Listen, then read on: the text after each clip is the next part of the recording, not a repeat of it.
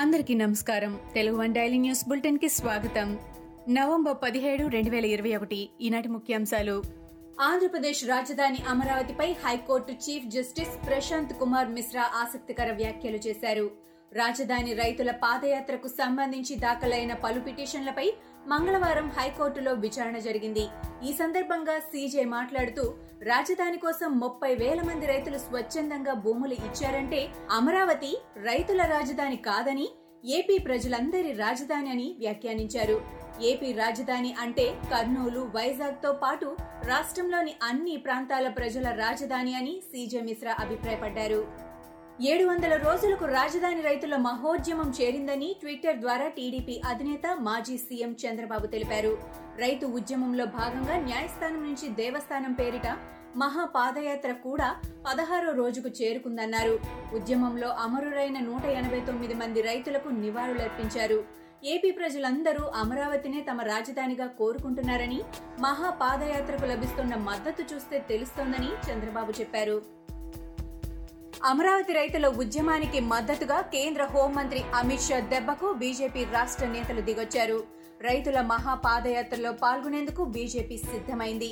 అమరావతి రైతుల ఉద్యమానికి మద్దతిస్తున్నట్లు రాష్ట్ర బీజేపీ ప్రకటన చేసింది. అవసరమైన సందర్భాలలో యాత్రలో పాల్గొంటామని బీజేపీ కీలక నేతలు ప్రకటించారు.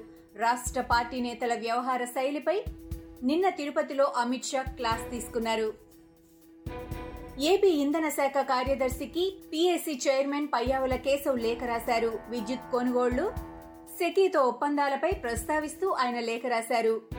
సెకీతో ఒప్పందంపై అభ్యంతరాలకు ఎందుకు సమాచారం చెప్పడం లేదని ప్రశ్నించారు.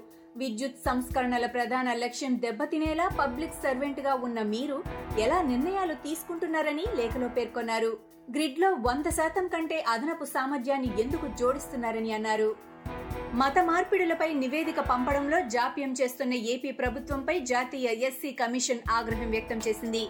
ఏపీలో భారీగా మత మార్పిడులు జరుగుతున్నాయని కమిషన్కు ఫిర్యాదులు వెళ్ళాయి. దీంతో ఫిర్యాదులపై నివేదిక ఇవ్వాలని గత జూన్లో ఏపీ సీఎస్కు జాతీయ ఎస్సీ కమిషన్ లేఖ రాసింది.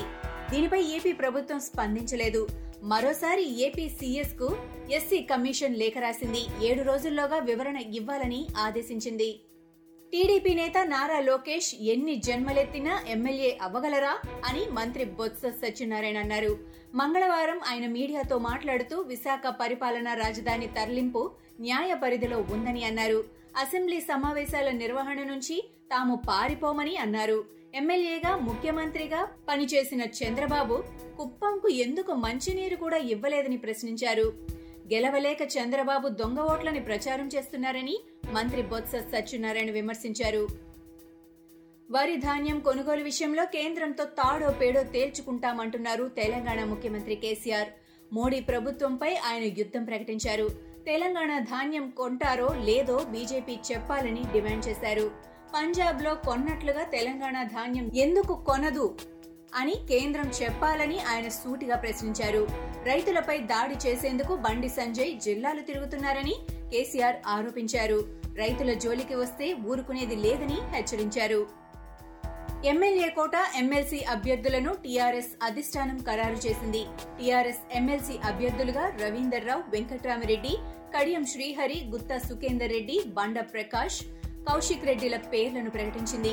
వీరంతా మంగళవారం నామినేషన్లు దాఖలు చేయనున్నారు. నిన్న కలెక్టర్ పదవికి రాజీనామా చేసిన వెంకట్రామరెడ్డితో పాటు ప్రస్తుతం రాజ్యసభ సభ్యుడు ముదిరాజ్ సామాజిక వర్గానికి చెందిన బండా ప్రకాష్ అనూహ్యంగా తెరపైకి వచ్చారు. ఈ ఇద్దరికీ సీఎం కేసీఆర్ అవకాశమిచ్చారు.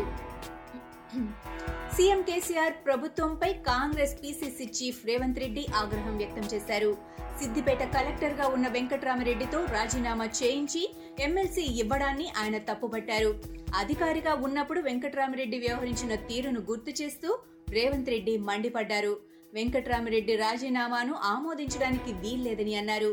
వెంకట్రామరెడ్డి ఎమ్మెల్సీ నామినేషన్ను తిరస్కరించి చట్టపరమైన చర్యలు తీసుకోవాలని రేవంత్ రెడ్డి డిమాండ్ చేశారు.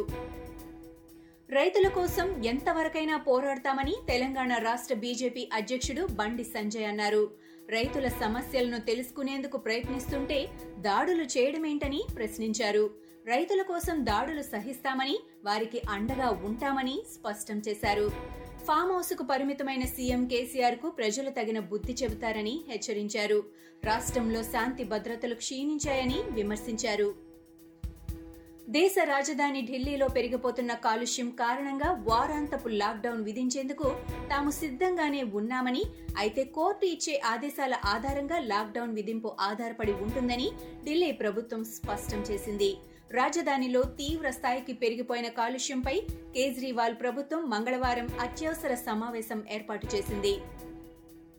భవన నిర్మాణ పారిశ్రామిక కార్యకలాపాలను కొంతకాలం పాటు నిలిపివేసేందుకు మంగళవారం జరిగిన సమావేశంలో ప్రభుత్వం నిర్ణయించింది.